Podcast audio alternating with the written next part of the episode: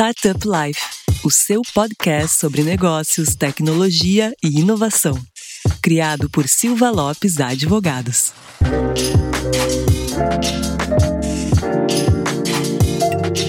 Fala galera, eu sou a Cristiane Serra e esse é o seu podcast Startup Life. E hoje está aqui comigo mais uma vez o Lucas Elzerbi. Bem-vindo, Lucas!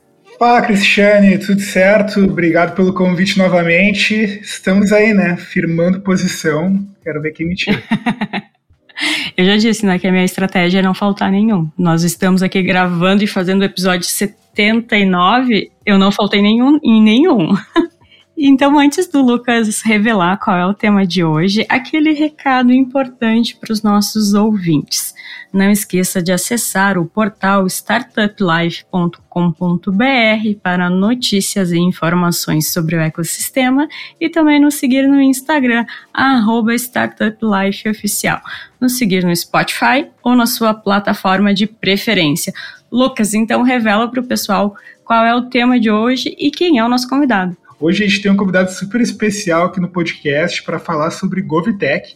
É um assunto super importante, que é difícil, digamos assim, a gente encontrar no ecossistema pessoas que saibam falar bem desse assunto, né?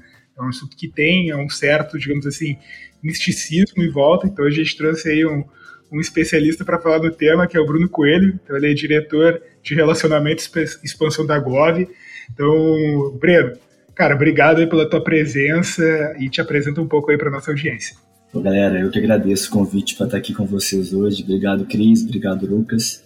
Prazer. Bom, eu sou o Breno, né? Hoje eu estou como diretor de relacionamento e expansão aqui na Gov. Né? A Gov é uma GovTech, a gente vai falar bastante sobre esse tema aqui hoje. Espero poder explorar bastante os desafios que a gente enfrenta, compartilhar um pouquinho do, dos aprendizados que a gente tem ao longo dos, dos anos, né? E eu sou engenheiro de formação, formei há uns seis anos, atuei no setor público logo depois que saí da graduação, então tenho uma experiência do lado de lá, né, no lado do governo. Né, depois passei por consultoria e já faz aí uns quatro anos que eu, quase quatro anos que eu estou aqui na Gov. Né, então tenho um pouquinho dessa experiência de crescer, de mudar produto, de investimento, né, de dobrar o time. Então são vários pontos aí que eu acho que a gente vai poder explorar aqui ao longo, ao longo do papo hoje. E te complementando, Breno, eu também tenho uh, passagem por setores públicos e daí tanto na esfera estadual quanto municipal. E a gente sabe que, independente da esfera, né, é muito burocrático, muito engessado e a transformação digital ela auxilia nesse quesito, né, que o serviço público ele consiga ficar um menos engessado, menos burocratizado. Então, eu queria que tu explicasse para gente o que, que são as GovTechs. Ah, legal. A gente está acostumado a ouvir bastante falar de termos de startup em geral, né? A gente vê algumas classificações, né? EdTech, FinTech, HealthTech, vários agrupamentos e vários grupos, né? E GovTech, Cris, nada mais é do que aquelas startups que apresentam soluções para governo. Né? Então a gente tem aí empresas que fazem uso de inovação e tecnologia para gerar algum produto ou serviço que visa resolver um problema público. Né? Então algum problema que o governo, seja ele municipal, estadual, federal, ele tem e que é mais fácil talvez ele contratar, contar com o apoio da iniciativa privada do que ele mesmo buscar desenvolver uma capacidade que talvez ele não tenha para resolver esse problema que vai gerar e ser muito mais caro para ele, talvez ele não consiga resolver né, de uma forma tão, tão eficiente. Então as GovTechs vêm justamente para isso, né, para resolver um problema público que exista né, por meio de inovação e tecnologia para conseguir prestar melhores serviços e ter melhores produtos ali para a sociedade, em último caso ali. Bacana, Breno. Trazendo dado, né, eu sempre gosto de trazer dado, então a gente tem essa visão mais, mais data-driven, né? Dentro do, das pesquisas realizadas ali pelo Brasil Lab, pelo Banco de Desenvolvimento da América Latina, hoje existem cerca de 1.500 GovTechs no Brasil. E vendo esse número, foi um número até que me impressionou, levando em consideração o número de startups que a gente tem no mercado brasileiro. Por exemplo, só do Rio Grande do Sul, que é o terceiro maior estado em número, número né, em densidade de startups do Brasil, a gente deve ter algo em torno de 900, 1.100 startups. Então, acho um número super relevante. Então, eu queria entender qual que é a tua percepção do cenário atual de GovTechs no Brasil, eu sempre gosto de dizer, né?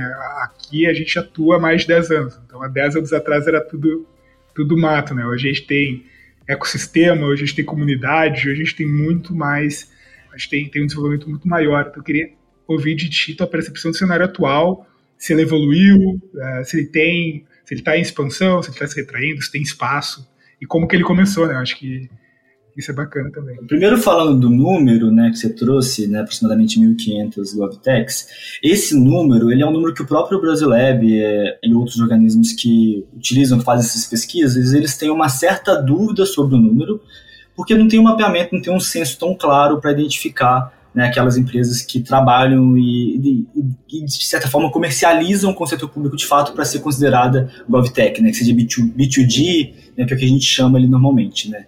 E esse número, quando a gente olha para esse número desse estudo que foi feito pelo Brasil Lab, ele até aborda que existem algumas empresas de alguns setores, e eu exemplifico aqui com EdTechs, que elas têm o potencial de oferecer soluções para o setor público.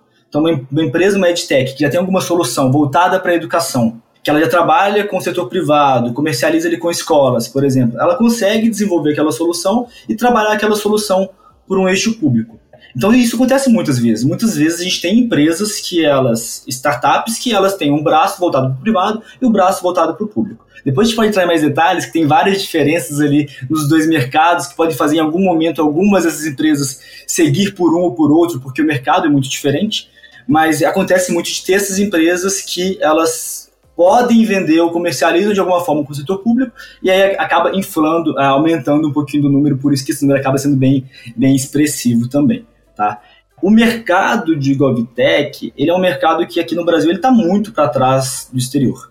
Né? Quando a gente compara com o exterior, a gente está muito para trás, principalmente com os Estados Unidos. E os Estados Unidos é um importante mercado para a gente ficar de olho por causa da organização dos Estados Unidos, né? por ser uma federação também e alguns detalhes que lá existem em outros países a gente não tem. Né? Então é um importante espaço geográfico para a gente ficar de olho. E lá a gente vê que está muito mais avançado. E está muito mais avançado em diversos aspectos. Por exemplo, tá na linha de investimento. A linha de investimento está muito mais avançado lá no exterior do que aqui no Brasil. Então a gente tem um cenário, por exemplo, que GovTech no Brasil é bem mais recente do que fora. Então a gente vê nos últimos anos esse número crescendo, a gente tem evoluído bastante, novas GovTechs têm surgido, com a pandemia veio uma aceleração de transformação digital no setor público que tem sido, tem atraído pessoas, mentes para pensar em soluções para o setor público, então esse número tem evoluído. Quando a gente olha para investidor, tem uma evolução também, tem mais gente olhando para isso, mas ainda é um cenário que está muito atrás do cenário do, no exterior. Então, em grandes, para introduzir um pouquinho essa comparação de mercados, a gente pode, a gente vê claramente que o Brasil está, por exemplo, muito atrás dos Estados Unidos e outros países europeus ali nessa linha de GovTechs. Bacana, é, eu acho bacana fazer esse comparativo com o cenário no exterior, né? Porque eu costumo dizer que no Brasil a gente não tem grandes inovações, né, que são feitas em house, né? Normalmente elas acabam também uh, vindo de fora e adaptados aqui para o mercado interno. Eu queria entender um pouco desse paralelo da questão do exterior, que você, eu, eu pesquei ali um ponto na sua fala que foi bem interessante, você falou que as GovTechs elas têm necessidade em diversos setores. Então, eu queria entender de ti, para poder explicar para os nossos ouvintes, uh, quais setores, digamos assim, que as GovTechs hoje, né, se existe na sua percepção, setores que se destacam mais, que precisam, estão sendo mais buscados. Exemplos. Uh, a gente tem aqui vários parceiros, clientes, eu vejo muito no ecossistema, uh, agora, principalmente com a chegada do 5G. Foi um episódio super bacana que a gente gravou aqui no Startup Life. Não perca o episódio sobre 5G, foi bem legal. Então, que a gente falou, por exemplo, muito sobre IoT, que também tem outro episódio que a gente já gravou. Então, o IoT agora GovTechs também, a gente percebe que estão buscando tecnologia de IoT, questões de fintech, né, questões de pagamento. A gente sabe que o Brasil tem aí, pô, se não me engano, o último dado era 50% quase da população desbancarizada. Então é um, uma dor também muito, muito latente. Então eu queria ouvir de, de ti, assim, é, para o cara que está querendo empreender agora, ou que já empreende, que tem o, o governo como cliente ou potencial cliente, quais áreas assim que, que vem tendo mais demanda? Se você sabe passar essa, essa impressão, esse número. Bom, uma coisa que é, que é básica, assim, que eu vejo, é que, e a gente de fora como cidadão a gente vê, o setor público ele tem muito problema. ele tem muito problema e a gente como cidadão, a gente vivencia vários desses problemas, né? É uma carteira de motorista que você vai tirar que às vezes poderia ter um processo mais simplificado, é um acesso ao serviço básico de saúde que poderia ter uma melhoria ali. Então a gente como cidadão, a gente tem a oportunidade de identificar né, esses problemas existentes no setor público e com uma cabeça, uma mente empreendedora, pensar em soluções que possam ser trabalhadas ali. Se a gente pega dois setores assim dentro que são muito muito falados, a gente tem, e tem níveis diferentes, a gente pode olhar para educação e saúde, por exemplo. Educação e saúde é obrigações do, do Estado, né, quando a gente olha na Constituição, os municípios eles têm que fornecer educação básica, saúde básica ali para os munícipes, e a educação a gente já vê que tem muita gente olhando para isso, muita organização olhando para isso, muita organização do terceiro setor, startup, tudo mais. Saúde é algo que era pouco explorado. Veio a pandemia, surgiu uma necessidade muito grande de avanços na saúde também. Então abre um leque também de oportunidades ali né, para o setor público é, receber inovação. E daí, Breno, aproveitando esse exemplo da saúde, mexeu até com questões legais, né? Onde até então não era, não era possível fazer uma teleconsulta, não era regulamentado isso, né? E acabou que as autoridades de saúde abriram espaço para isso durante a pandemia. E no ecossistema de GovTechs é semelhante, né? O poder público acaba também tendo que abrir espaço para as tecnologias. Exato, exato. A gente tem visto agora, né, essa questão de transformação digital no setor público acelerado bastante, né? Tem algumas coisas que fizeram, que tem feito isso acontecer, né? Um dos pontos é a pandemia. A pandemia, de certa forma, acelerou porque, poxa, é, se o seu filho estuda numa escola pública e se a escola pública não está preparada para ter aula remota, ele fica para trás ali. Né? Então tem várias coisas da pandemia, assim, educação, saúde, mobilidade, tudo que traz ali que acelerou. Tem um outro ponto que é a gente, como cidadão, a gente está mais exigente também.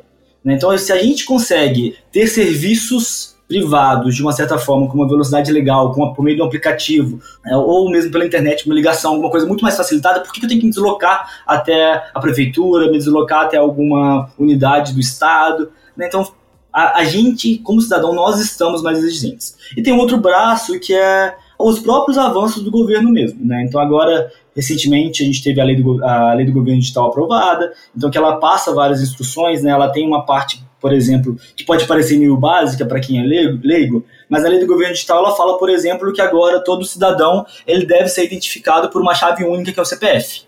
Por quê? Porque em várias situações no município você ia ter acesso a algum serviço, você nem dava o seu CPF, era seu nome. Por, exemplo, tem outro Breno na minha cidade, outro Breno Coelho, como que ele vai ser identificado? Não, não usava a chave única, por exemplo. E agora a lei do governo digital já, já traz isso como parâmetro básico. Né? Então a gente tem alguns itens que fazem com que hoje o governo ele esteja mais preparado e mais aberto para receber esse tipo de inovação, receber esse tipo de solução. Mas tem vários desafios aí muito grandes ainda, principalmente quando a gente olha na burocracia de contratação, o que faz até que vários, vários empreendedores na área não queiram continuar, porque, poxa, se, está muito difícil comercializar com o setor público, eu tenho uma outra, uma outra vertente mais fácil com o privado, por que ficar quebrando a cabeça aqui, né? Então tem esses pontos aí também. Você comentou ali, isso é bem bacana, que no exterior está tendo um cenário completamente diferente. E recentemente, né, o Brasil ele foi reconhecido pelo Banco Mundial como o sétimo país com maior maturidade em governo digital no mundo. Né? Então, quem mediu foi o GovTech Maturity Index ali 2020. Então, basicamente, é um ranking que vai avaliar o estado da atual transformação digital. Então, avaliou ali, acho, se não me engano, 198 economias pelo mundo. E você comentou é, bastante que o Brasil está atrás. Eu concordo eu queria ouvir né, aquela pergunta que eu, que eu gosto de dizer para a Cris. O, o papel de, de, de, quem faz a pergunta é deixar o convidado desconfortável. Então eu queria perguntar para ti, o que, que falta para a gente alavancar de vez no ecossistema brasileiro? É, é questão de cultura? O que, o que falta para o Brasil? É investimento? Queria que passasse um pouco para a gente dessa visão do que, que realmente falta aqui no Brasil para a gente chegar, não talvez no mesmo nível, mas é, chegar próximo. Legal. É, acho que tem alguns pontos que me fazem acreditar que se eles fossem superados, a gente teria um cenário mais favorável, tá? Acho que o primeiro, é, a gente, como cidadão, como investidor, como empreendedor, a gente tem um pé atrás com o setor público em alguns casos. E isso acaba atrapalhando em diversos pontos, porque uh, investidor, por exemplo, ele não conhece muito o setor público. Então, como ele vai investir numa empresa que está trabalhando com o setor público que, poxa, desde, desde alguns anos aí já vem falando muito desse, dessa ligação setor público-privado que é um pouco delicada, que tem que tomar cuidado para não passar de nenhum dos pontos. Então, é um cenário que não favorece tanto, né, já que a gente tem essa desconfiança um pouco natural, mas que a gente tem que buscar superar, né, do externo com o setor público. Tem outro ponto também, que é cultura, né? A gente acha que a cultura do setor público é daquele jeito não vai mudar. E não é, a gente tem que tirar isso de mente, porque se nós não tirarmos isso, sabe, isso vai continuar com essa imagem, com esse estereótipo, né, que não é favorável também, que não, que não contribui. Por a gente já ter esse preconceito, por estar um pouco distante ali, a gente acaba tendo um desconhecimento muito grande de como as coisas funcionam e nos afastando de algum ponto ali. Então a gente vai ficando muito distante e aí é investidor que está distante, é empreendedor que está distante, e aí fica um pouco mais difícil a gente pensar em várias soluções para resolver esse problema. E um desafio que a gente encontra aqui na Gov muito, e todas as GovTechs, até as, as mais estruturadas, as que estejam, estão surgindo, vão enfrentar, que é a burocracia no setor público para contratar soluções inovadoras. A gente tem um arcabouço legal que ele é muito forte, que tem diversos, tem 8666, que é a lei de licitações, que agora é a nova lei de licitações, tem um novo marco legal das startups, são diversos arcabouços legais que constituem uma certa burocracia que, de certa forma, é necessária para que as coisas funcionem, para que o processo de compras públicas funcione da melhor forma, mas que, se você é uma empresa, você é um empreendedor e você não tem capital para se manter ele durante um tempo, se o processo de vendas ele é muito longo, o processo é muito burocrático, talvez você não tenha condições de permanecer naquele setor por muito tempo, sabendo que eventualmente você poderia estar tá botando, alocando seus, seus recursos, alocando seus esforços em algum outro cenário. Acho que passa por essas questões, né? Passa por. É, a gente precisa cada vez mais ter um arcabouço legal que seja mais aderente, que compreenda essas questões de inovação. Poxa, a 8666 era de 93, a lei de licitações. 93. Ainda mais quando a gente fala em tecnologia e inovação. Exato, ela foi feita para contratação de obras de engenharia.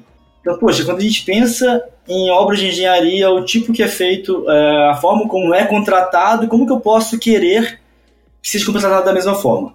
Né? E nem existia inovação, tecnologia dessa forma que existe hoje naquela época. Como que delimita as regras nisso, né? E até uma das coisas que o marco legal das startups vem é justamente suprir isso. Porque a, base do marco legal das startups, o que ele difere assim, do, do processo de lei de compras públicas é que na 8666, da forma como a gente faz as licitações hoje, a gente define o que, que a gente quer contratar. Né? Então eu especifico exatamente o que eu quero contratar. Pelo marco legal, eu já faço diferente. Eu apresento o problema que eu tenho né, e estou aberto a ofertas do mercado que pode ser desde um sistema, uma, um aplicativo, um, um, outro tipo de solução que vai resolver aquele sistema.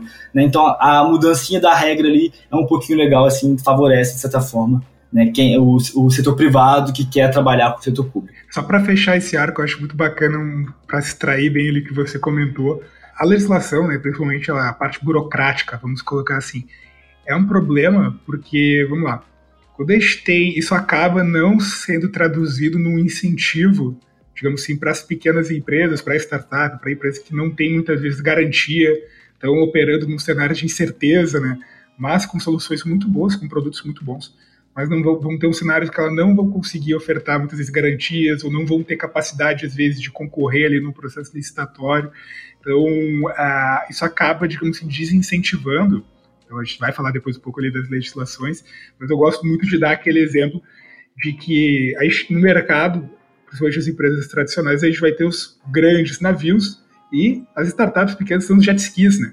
Então, cara, o, o grande navio, ele é um canhão, ele tem uma solução super robusta muitas vezes ele não vai ser ágil, ele não vai ser inovador, ele está preso a muitos processos, a governança, questões muitas vezes listado em bolsa, que é realmente um processo burocrático que ele tem que prestar contas, não adianta, ele está amarrado naquilo, ele não tem como se desvincular. Então, por isso que eu brinco que as startups, as empresas de tecnologia são os jet, os jet skis. Elas conseguem, de fato, ter mais agilidade, elas conseguem transitar de forma mais ágil e oferecer né, para o governo a, as soluções que eles querem em um curto espaço de tempo, conseguem já implementar.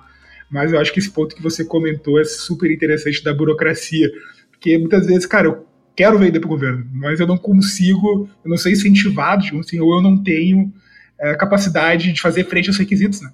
Porque os requisitos não foram pensados muitas vezes para startups ou para empresas de tecnologia, foram pensados para grandes barcos, né? não para jet skis. Exato. E tem até um ponto também que às vezes você tem quem quer vender, no, no nosso caso, a gente quer vender, a gente tem quem quer comprar, o município, o governo, ele está disposto, ele já está convencido de que aquela solução ela vai ajudá-lo. Sim. Mas o próprio processo, a forma como ele é, o acabouço legal, ele faz com que algumas pessoas desistam. É o que a gente chama ali muitas vezes de apagão das canetas, né? De, poxa, às vezes a pessoa não quer contratar uma solução inovadora porque ninguém contratou ainda, ou porque tem medo de algum órgão de controle vir depois e tentar e querer é, faz é, parte do órgão de controle fiscalizar, né, e, a, e eventualmente ter algum algum ponto. Então, muitas vezes acontece, acaba acontecendo né, o que a gente conhece que é apagão das canetas, que é muito mais amplo do que só nessa parte de compras públicas, mas é eles querem, eles veem necessidade, eles precisam daquilo, mas por ser uma inovação, por ter um, uma certa desconfiança, acabam não avançando por algum motivo interno ali. Então, gente, então isso é muito difícil, né?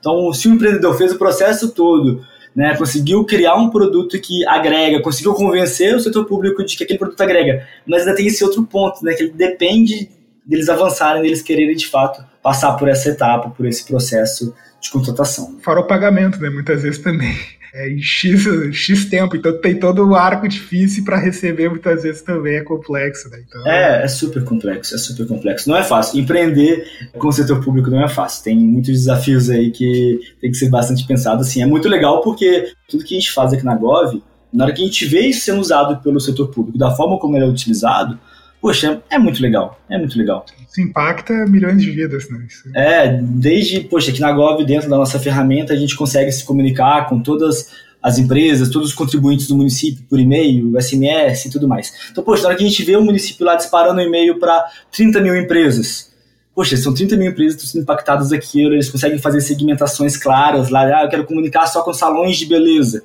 consigo. Então, assim, quando a gente começa a ver esses retornos, aí isso, isso que inspira a gente muito continuar trabalhando com o GovTech, continuar focado no setor público, né? Então a gente vai vendo esses resultados, isso vai trazendo uma satisfação bem grande para a gente. A gente pode dizer, Breno, que essa transformação digital com a, o auxílio das GovTechs, com as soluções desenvolvidas por elas, impacta na construção, então, de de, eu não quero usar a palavra Estado, porque pode confundir um pouco, né, achar que é só a esfera estadual, eh, em governos estaduais, municipais, federal, para eles serem mais transparentes, sustentáveis e democráticos? Acho que com certeza, assim, acho que depende muito das ações, das GovTechs em geral, mas uma coisa que a gente pode ter muito clara é que todas essas essas, não todas, mas a maioria das GovTechs, né, pelo menos elas estão proporcionando que o governo ele seja mais eficiente, ele consiga pensar e implementar políticas públicas que façam mais sentido para a comunidade sejam melhor implementadas e tenham melhores resultados. Isso é uma base muito grande. E várias das GovTechs que existem têm algum braço focado em transparência, tem algum braço focado em aproximar o setor público do cidadão. Então isso vai garantindo cada vez mais uma condição do, do setor público ter, conhecer melhor a população que ele tem, conseguir pensar melhor políticas públicas para elas, conseguir avaliar essas políticas públicas e conseguir direcionar ali recursos, não só recursos financeiros, mas alocação de recursos em geral para fazer um Estado que seja mais eficiente. De, de certa maneira, é dialogar melhor com a população, né? Exato, exato. E até uma coisa que a gente costuma ver muito aqui na Gov, a gente tem uma frase, o pessoal comenta, algumas pessoas, que governo é a primeira instituição que gera dados sobre, sobre as pessoas né, porque tem os nascimentos das pessoas, aí CPF, aí vai gerando dados ali na, no posto de saúde. É uma quantidade muito grande de informação que a gente tem do munícipe, do cidadão, que se isso for muito bem utilizado, a gente tem um poder imenso de pensar políticas públicas que realmente façam sentido tem um recurso limitado, porque o governo tem recurso limitado, tem que alocar esses recursos aqui. Poxa, faz mais sentido alocar em qual região, em qual bairro, para qual, qual faixa etária? Faz sentido investir nisso que é para essa população nesse bairro ou nesse outro? Né? Então, o governo ele tem um, um, como a gente pode dizer ali, o petróleo, né, que os dados são o novo petróleo, ele tem muita informação e não consegue hoje utilizar da melhor forma que poderia estar sendo utilizada para gerar informação para ele, ajudar nas decisões diárias e conseguir entregar ali melhores serviços públicos para a sociedade, né? Então eles têm um desafio muito grande ali. E quando a gente fala de município, aí esse desafio é muito maior, porque a gente tem 5.570 municípios, né? A gente nem todos os municípios são igual São Paulo, igual Porto Alegre. Né? A maioria, na verdade, não são. maioria dos municípios são pequenos e tem um desafio muito maior de conseguir trabalhar com tudo isso, né, toda essa transformação digital. Excelente, excelente, Breno. Acho que, cara, muito boa as tuas colocações. Acho que a galera tá conseguindo tá conseguindo destrinchar junto com a gente. Eu gosto do, dos temas porque a gente vai puxando um fiozinho e vai saindo e, e, realmente vem bastante coisa. Um ponto que eu queria entender é que você comentou sobre as legislações, né? Hoje a gente tem aí, eu queria entender com você qual foi o tamanho, digamos assim, se mudou da água para o vinho ou não, do impacto, digamos assim, de novas legislações. Você comentou sobre o marco das startups, marco legal, a lei do governo digital, a questão da, da, da, legislação de licitações também foi, foi alterada. O marco legal, pô, ele, ele trouxe impactos relevantes, por mais que eu, Lucas, seja um pouco cético quando eu vejo o governo tentando legislar inovação, a minha opinião, eu já fico um pouco cético sobre, sobre questões de definir o que é uma inovação, o que é uma startup. Isso às vezes me deixa é, um pouco desconfiado. Então, mas enfim, queria te ouvir, cara, o...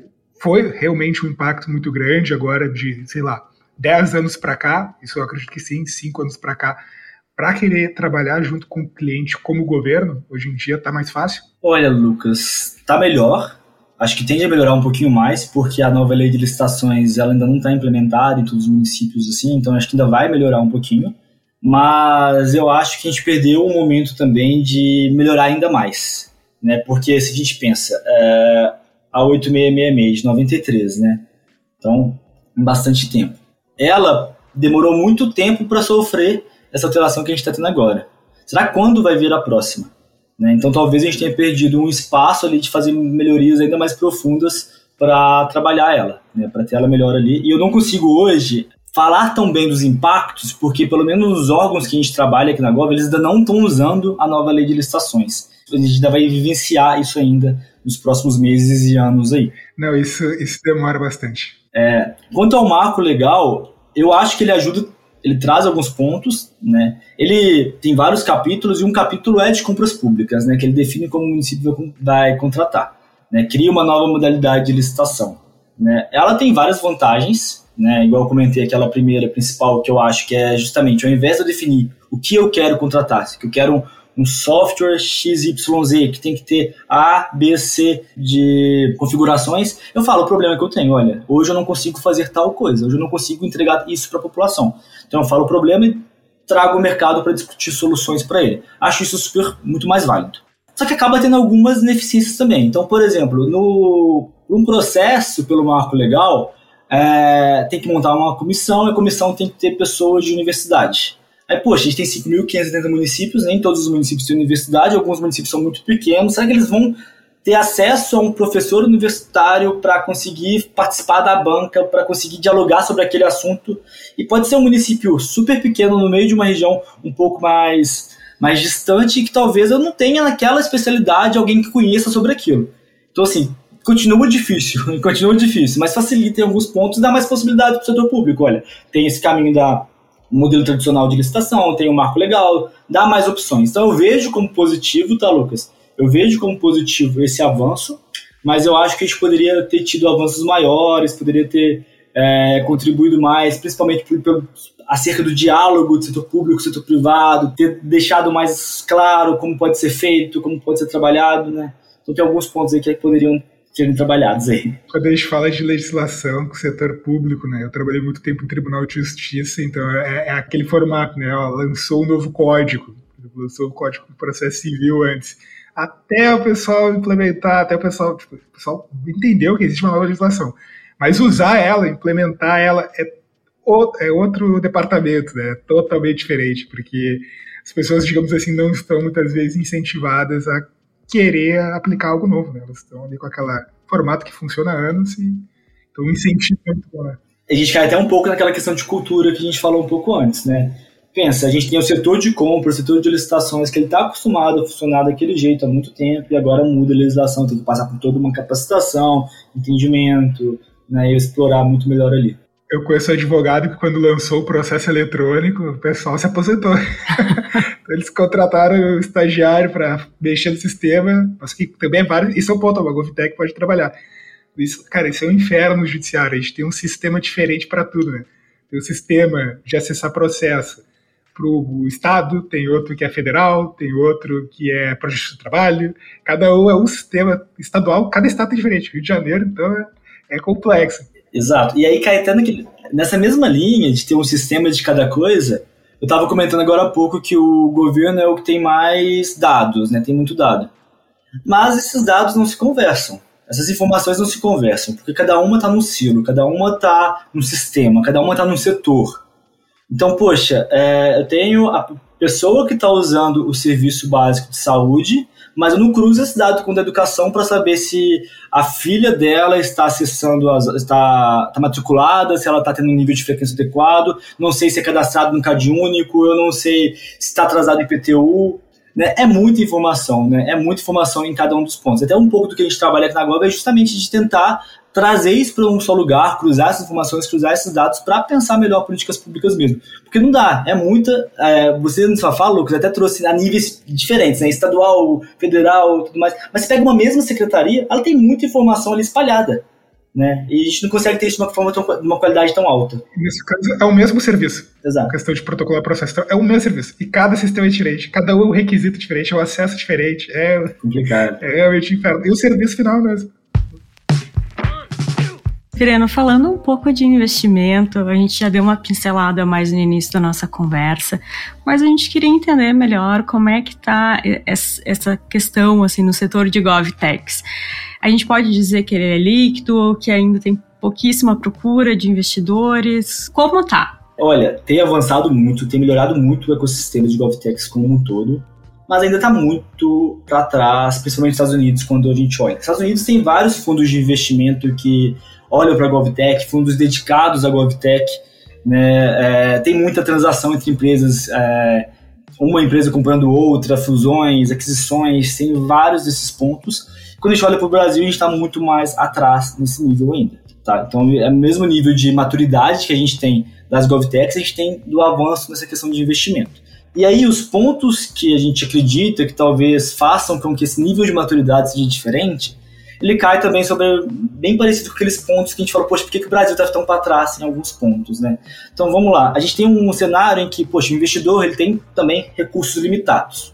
Né? Talvez nos Estados Unidos eles tenham mais recursos, consigam investir mais. Mas aqui no, no, Brasil a gente tem fundos que são um pouco mais, tem um pouco, são um pouco mais limitados do ponto de vista de recurso. Então eu tenho que investir em uma empresa que trabalha com o setor público, que tem aquela desconfiança com o setor público, que tem aquela cultura enraizada que eu acho que, que existe ali, tem uma burocracia super super forte, ou eu posso investir num outro negócio, num outro setor que eu já conheço, que eu já tenho outros benchmarks, que eu já sei um pouco mais sobre como resolver aqueles problemas, que eu sei um pouco mais como ajudar aqueles empreendedores. Porque hoje os fundos de investimento eles desconhecem muito o setor público. Então, uma grande coisa que os fundos de investimento conseguem fornecer para as empresas é essa questão de ajudar elas nas decisões, trazer inteligência, trazer discussões tudo mais. Quando a gente olha para o setor público, eles, os fundos normalmente eles desconhecem muito esse, esse mercado. Então eles não conseguem também agregar ou fazer as perguntas corretas ou aprofundar tanto ali. Né? Então gente, isso eu acho que acaba fazendo com que a gente tenha menos fundos de investimento que estejam abertos a essa questão de investir em GovTech e que acaba limitando o poder, o crescimento que a gente teria dessas GovTechs em si.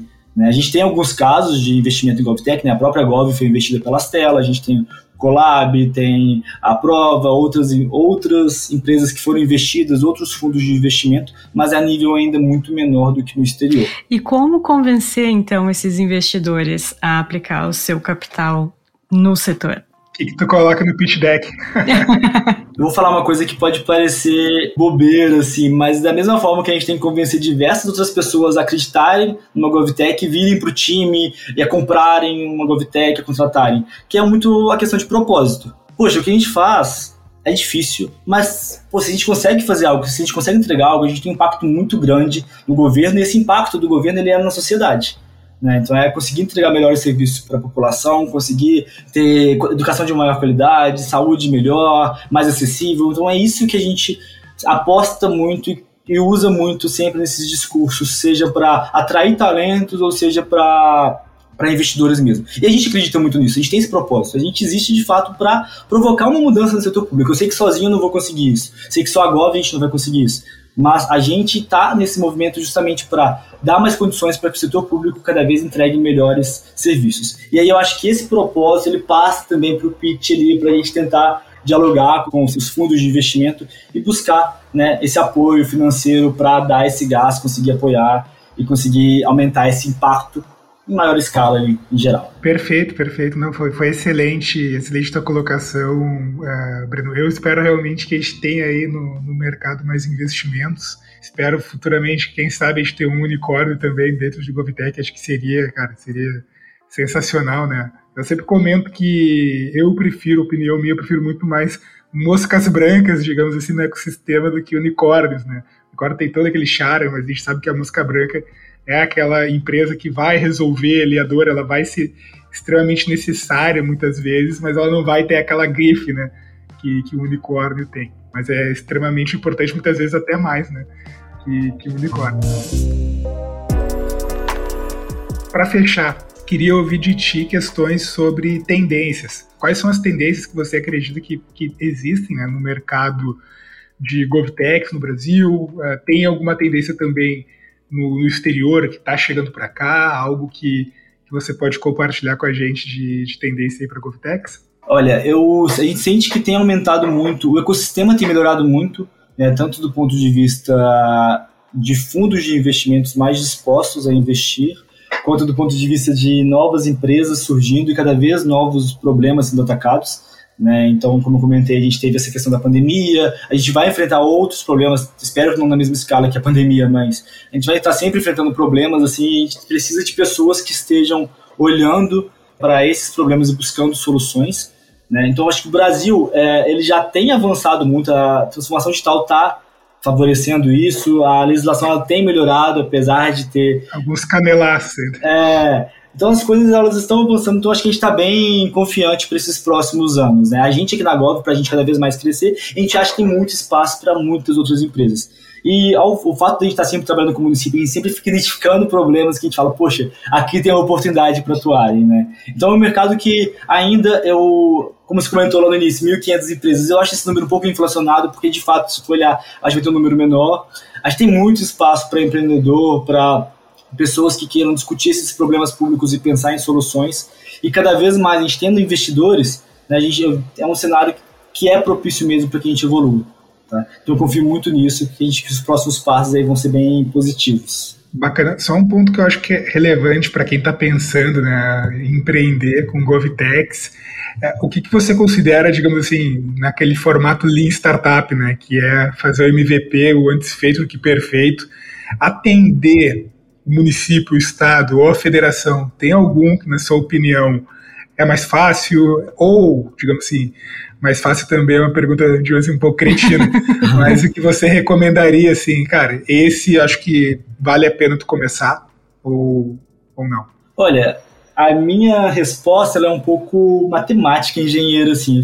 Eu iria direto para o município porque eu tenho 5.570 se eu estou falando com o governo estadual e eu ainda não estou muito certo do que eu vou fazer, não consigo mostrar muito valor, eu apresento para um ali, não vou tão bem, já vou perdendo um pouco, me limitando. Só que assim, o poder aquisitivo também é muito diferente. Né? Então, o ticket médio vai ser muito diferente em qualquer um desses níveis. Na minha visão, acho que municípios a gente acaba tendo mais possibilidade, acaba tendo mais espaço para conversar, construir coisas ali e crescer mas tem essa questão do ticket médio que eventualmente, poxa, você já tem um, você já acredita muito no meu produto, ele resolve algo muito forte do governo estadual, poxa, vamos fazer acontecer porque melhor eu ter dois contratos com governos estaduais do que talvez dezenas com governos municipais, né? Então vai variar muito do, do problema que você busca resolver, mas município eu acho que é muito legal porque são 5.570 pelo Brasil. E com essa dica, então, do Breno, a gente vai encerrando o nosso episódio de hoje. Breno, quero agradecer muito a tua participação e pedir que tu deixe tuas considerações finais, dizer para o pessoal como buscar o contato com vocês. Perfeito. É, eu agradeço muito, Cris, Lucas, pela oportunidade de a gente bater esse papo, porque é sempre muito bom a gente falar sobre um tema que a gente gosta muito e sobre os desafios que a gente vem enfrentado, porque não é fácil trabalhar com o governo assim, não é fácil. A gente tem muita dificuldade, a gente, poxa, a gente tem que ter um propósito muito claro, tem que querer de fato transformar o setor público, porque tem que ser resiliente. tem que ser resiliente. Então, assim, se você está acostumado com a velocidade do setor privado, você tem uma outra velocidade quando você está no setor público. Né? E você tem que entender que é assim para conseguir trabalhar com isso. Porque não adianta você querer mudar algumas das coisas. Algumas coisas vão conseguir, mas muitas delas não. Então, isso é uma, uma dica muito importante. Tem um propósito muito claro, tem muita resiliência para conseguir fazer ali, conseguir dar conta do seu objetivo ali. Quem quiser entrar em contato com a gente, na LinkedIn é Breno Coelho, a gente tem o LinkedIn da Gov também, a gente pode bater papo sobre produto, sobre tecnologia, sobre governo, sobre marketing, vendas, estamos super disponível. Né, e pô, é um prazer falar com vocês, estou super aberto. Valeu, Breno, muito obrigado mais uma vez pela tua participação. Lucas, obrigado por dividir mais uma vez a bancada comigo e aos nossos ouvintes, muito obrigada pela companhia em mais um episódio.